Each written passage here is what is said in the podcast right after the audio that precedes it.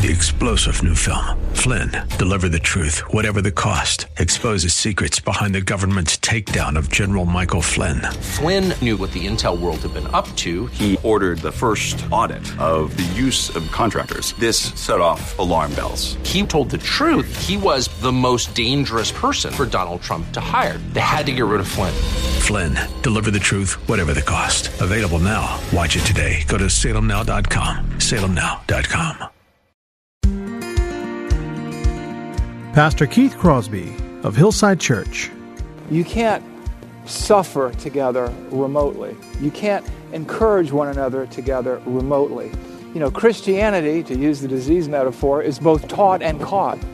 Understanding is both learned and developed, you know, show, tell, do. And you can't do Christianity without people coming together to stimulate and love one another to good works.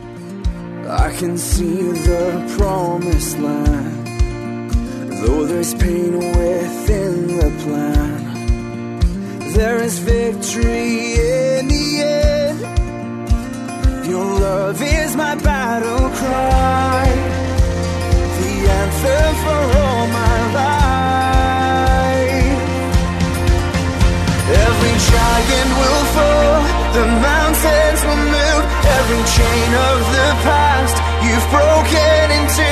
All the fear of the lies, we're singing the truth that nothing is impossible with you.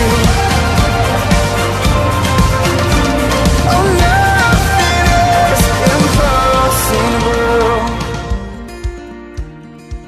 Oftentimes, Christians and Christian churches seek to take their cues from the world as they try to be relevant to the culture rather than faithful to God, and they often lose sight of what's truly important. Well, hello and welcome to today's edition of the Grace to Live radio broadcast with Keith Crosby, Senior Pastor at Hillside Church in San Jose, California. We are so blessed that you've chosen to spend time with us today on the broadcast. And as always, we would encourage you to follow along with us in your Bibles if you can. On today's edition of Grace to Live, we continue with our series covering the pastoral epistles. So if you have your Bibles, please turn with us today to the book of 2 Timothy chapter 2 as we hear part 1 of a message that Pastor Keith has entitled Spiritual Self-Discipline. Now here's Pastor Keith with today's study. But he affords us participation in his kingdom work. And we do have a role to play in our sanctification, in our spiritual growth, and that is spiritual self discipline, which leads to obedience. And He has commanded us to take stock, to find strength, and to find hope in the graces that we've already received. And let that be a reminder to us as we face hard times. Paul alludes to this again in verse 2 indirectly, but it builds on what we've read in verse 1. Hanging on, hanging in in the tough times, then and there and here and now, speaks to obedience. It speaks to spiritual self discipline, a fruit of the Spirit. It also speaks to being something, part of something bigger than you because you're going to draw strength from the transcendent giant God of the universe as you serve Him and serve alongside his people. Which brings us to the second form of spiritual self discipline. And what is that? That's in 2 Timothy 2 2, and that is the discipline of passing the baton to the right people. Now, here in church matters, in the pastoral epistles, Paul is talking to Timothy and also to Titus about how to set things in order in the church, how to keep the church going. Paul's in prison this time in 2 Timothy. He knows he's going to die. He says as much. Timothy probably has figured it out. And he's telling Timothy how to survive without him and how to hang on and hang in in the tough times. And that involves passing the baton to the right people. That involves investing in others and acting in concert with them. Where do we see this? We see this in verse 2. And what you have heard from me in the presence of many witnesses, entrust to faithful men who will be able to teach others also. You know, we could preach a series just on that verse alone. We really could. But what he's saying here basically is you're not on your own. You're not a lone wolf. You're never to be a lone wolf. You're to be engaged with others. You're to be in touch with others. You're to act in concert with others. No man, the old uh, pa- pastor and poet uh, John Donne said, No man is an island unto himself. He also is the one who said, You know, for whom does the bell toll? The bell tolls for thee. And wrapped up in that poem, and wrapped up in this passage, is the idea that it's not up to us, it's up to obedience to God's will and God's word, and that we are all temporary.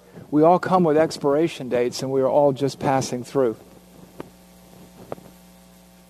As quick as we rise up on the stage of life and the platform of ministry, as sure as that happens, you can rest assured that one day we'll be gone.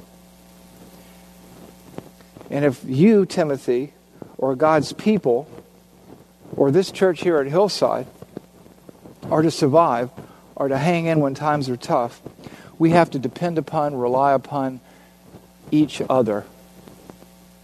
You know, in June, we're going to have a memorial service here for Marvin Francine. And Marvin Francine was in ministry longer than I've been alive, I think. And he ministered in one form or another in this church for 50 years. And he's gone now, home to his reward. He has run the race, he has kept the faith, and he is with his master. And he passed that baton on to numbers of men over the years. What you have heard from me in the presence of many witnesses, entrust to faithful men who will be able to teach others also. There's another command to invest to invest in faithful men, to invest in people to help you carry the ball, to help you carry the burden forward, Timothy, to help you carry the burden forward, Keith, to help you carry the burden forward, Sharon, to help you carry the burden forward, Tyler.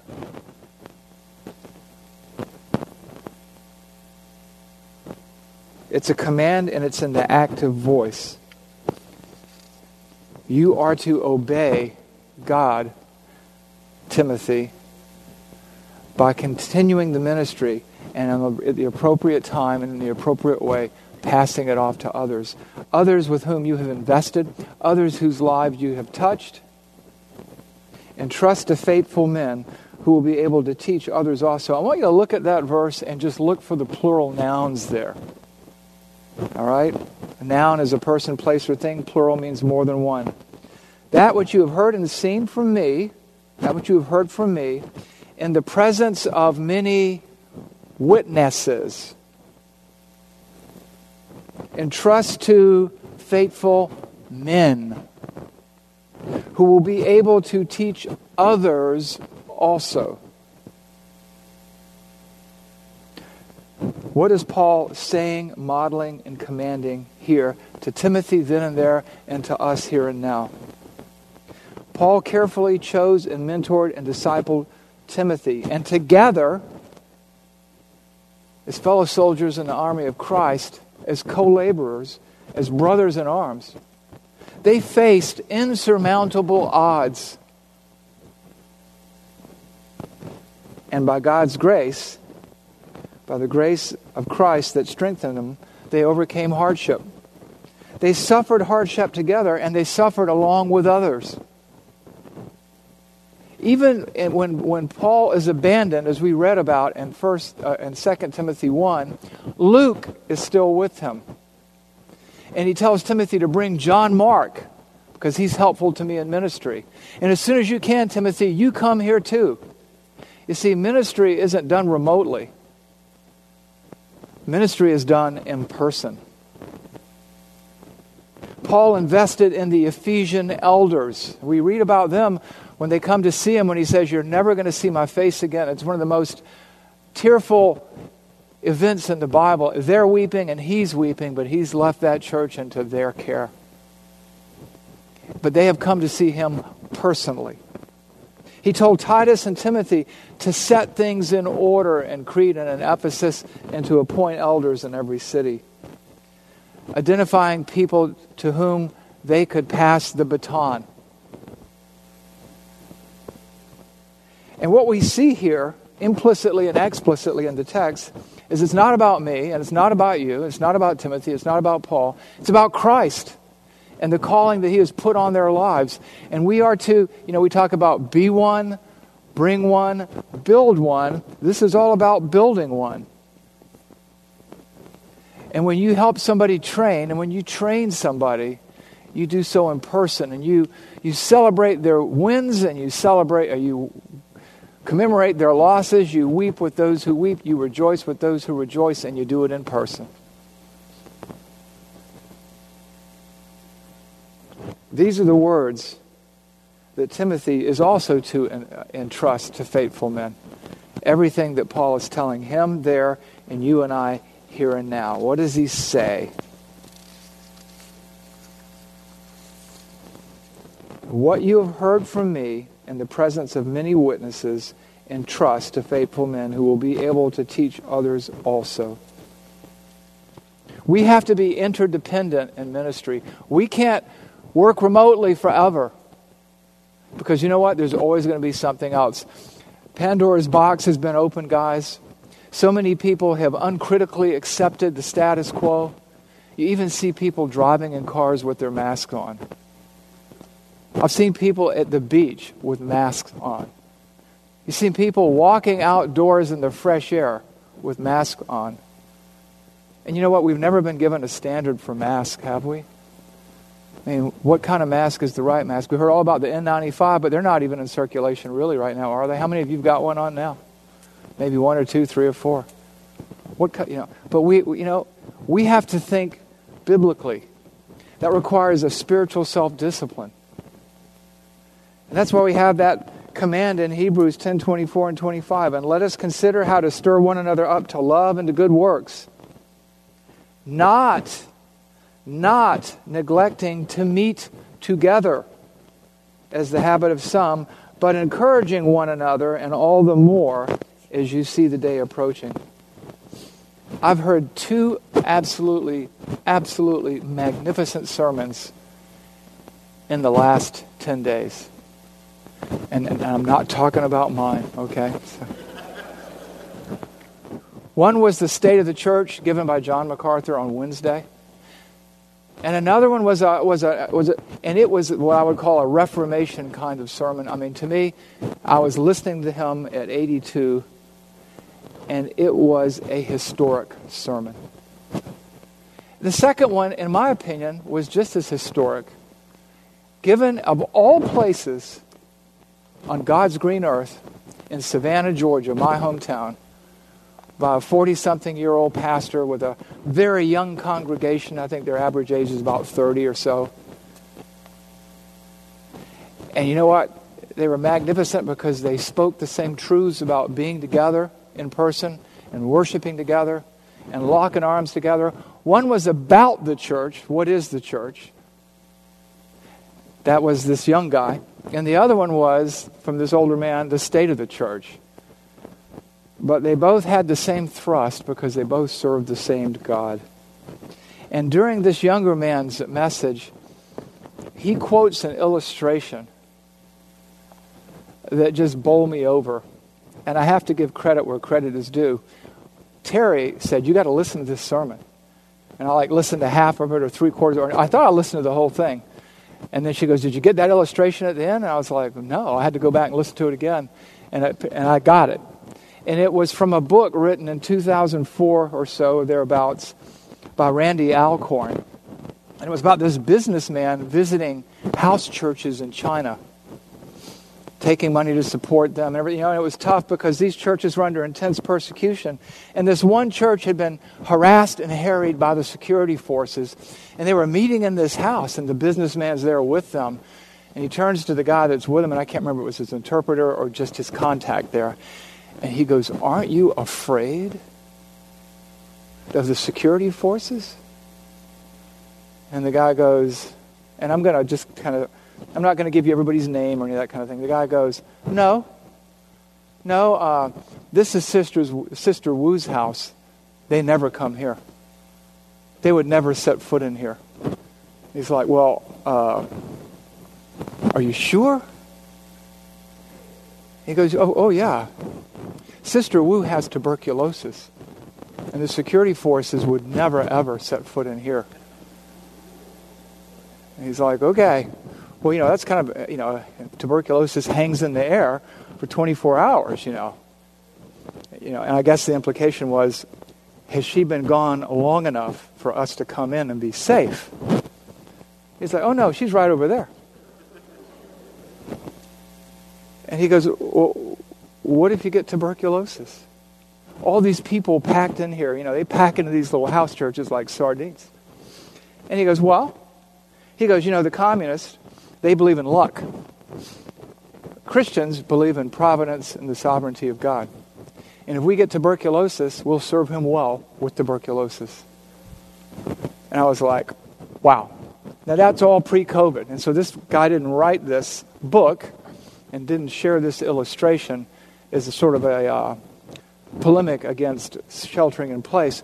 But I hope the lesson isn't lost on us because we can't invest in each other if we're not together. You can't suffer together remotely. You can't encourage one another together remotely. You know, Christianity, to use the disease metaphor, is both taught and caught. Understanding is both learned and developed, you know, show, tell, do. And you can't do Christianity without people coming together to stimulate and love one another to good works. It comes through touch. Christianity, yes, is a religion of the ear, but then we bear witness, like our brothers and sisters who go to Communications Hill or to the plant or to the Pruneyard. We teach others to serve, to teach, to minister. What you have heard from me in the presence of many witnesses, entrust to faithful men who will be able to teach others also. And we teach by word and by deed. We cannot survive alone, sequestered, secluded, separated, and apart. We need to spread our faith like a virus. We need to encourage one another, to challenge one another, to comfort and to console one another. And you can't do that when your Wi Fi is fading in and out or you don't have a good cell tower or cell signal. And just as Paul had to mentor, touch, talk to, demonstrate for, communicate with Timothy, we've got to do the same thing. That's how we build others. You can't build a building remotely. You can't strengthen a body or train an athlete remotely. You can't be a hardworking farmer at a distance. You got to get dirty. You got to get sweaty, and you got to do it with people. You have to invest in God's kingdom and one another.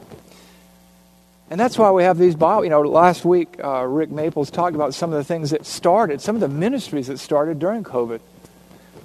That's why we have these Bible studies coming together in person. That's why our small groups are beginning to meet in person. Some have been. That's why Foundry and Women's Bible Study meets in person. That's why we have people on Tuesday night, even, and many on remote, meeting in person for men's Bible study. And that's how the Titus 2 thing works with younger women and older women. The older women pouring into the younger women. You can't do that remotely. I get it. And I'm not I'm not haranguing you if you're not here today because we've come through a difficult time, but be careful because God is using the COVID 19 era to separate the sheep from the goats, the wheat from the tares. And if you're unwilling to invest in people, then you're unwilling to serve God. And if you derive, you know, I, I, some, I was listening to somebody talk, and this, I believe, was at another church, and somebody goes, I really don't need church anymore, I just watch it on TV. Then you have no understanding of Christianity.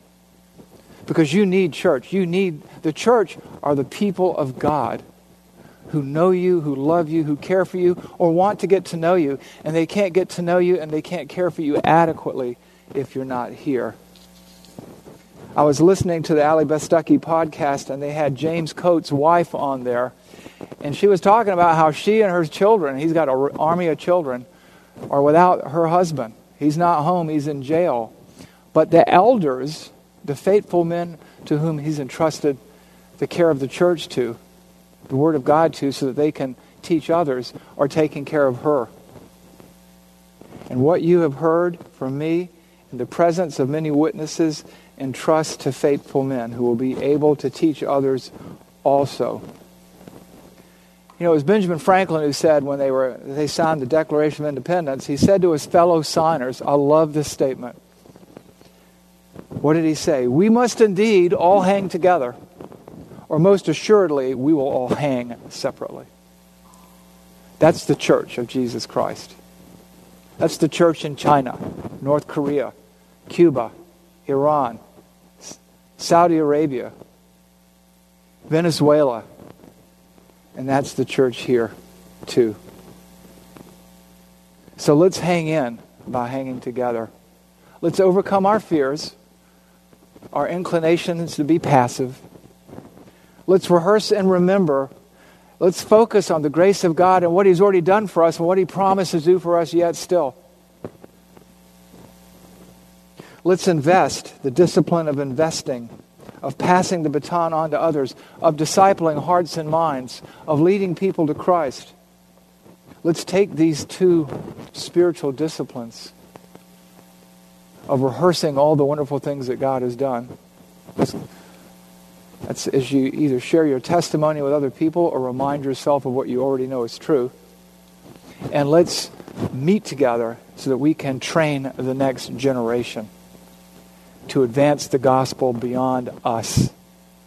Just as Marvin Francine did, just as Paul did with Timothy, as Timothy did with others, and as other people who've led us to Christ over the years have done with us.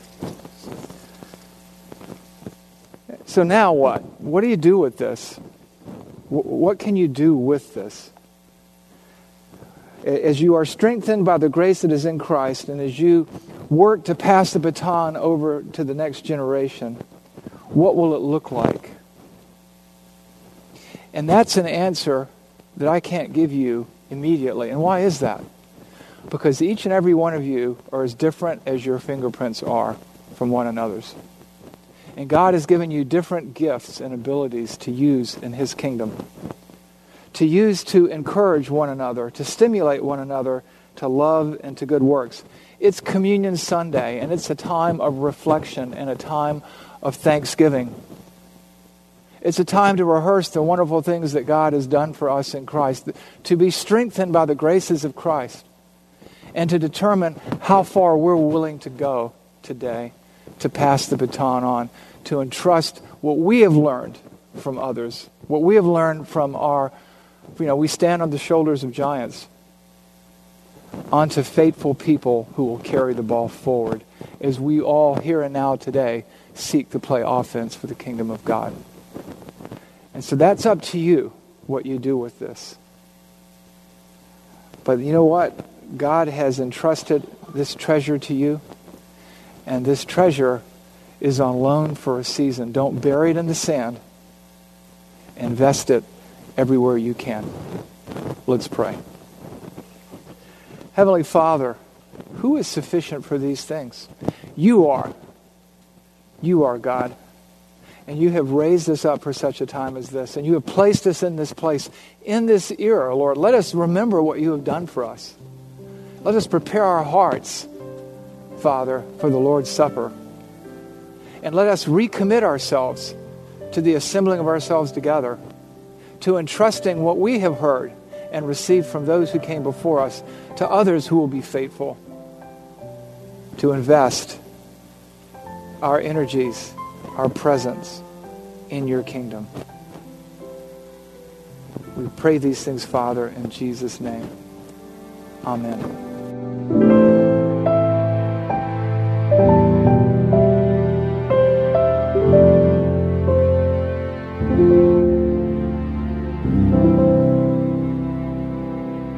Pastor Keith Crosby with today's Grace to Live radio broadcast. We are so grateful that you've chosen to spend this time with us today here on the program. And if you have questions about today's show, or if you'd like to hear more messages from Pastor Keith, then I would encourage you to visit our website, hillsidechurch.org. There you can listen to past sermons and other content from Pastor Keith just by clicking the Sermon Archive tab. And you can also find links to Pastor Keith's blog, as well as the Out of My Mind podcast. The website is also a great place to connect with us here at Hillside. You can find information on our service times, ministry opportunities, and of course, you can browse our calendar of upcoming events.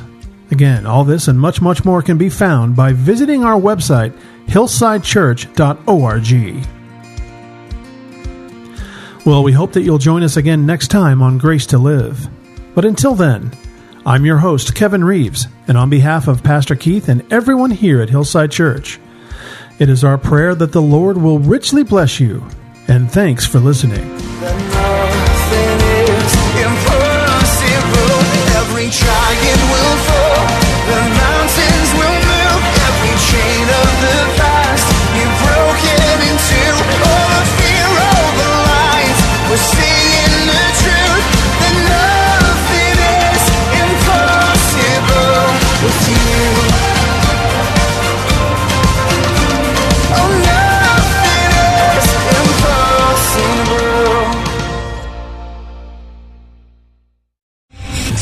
general Michael J. Flynn, head of the Pentagon Intelligence Agency, knew all the government's dirty secrets. He was one of the most respected generals in the military. Flynn knew what the intel world had been up to. He understood its funding. He ordered the first audit of the use of contractors. This set off alarm bells. The explosive new documentary, Flynn, Deliver the Truth, Whatever the Cost, uncovers the facts behind this scandal. Flynn told the truth. He was the most dangerous person for Donald Trump to hire. I find out the worst enemy that I'm going to face in my life is right here in America. They took my assessment and they wanted me to change it. And I was like, I'm not changing it. They had to get rid of Flynn. With in depth interviews, archival footage, and never before seen personal records of the man behind the headlines. I just felt like I was drowning. Flynn, Deliver the Truth, Whatever the Cost. Available now. Watch it today. Go to salemnow.com. Salemnow.com.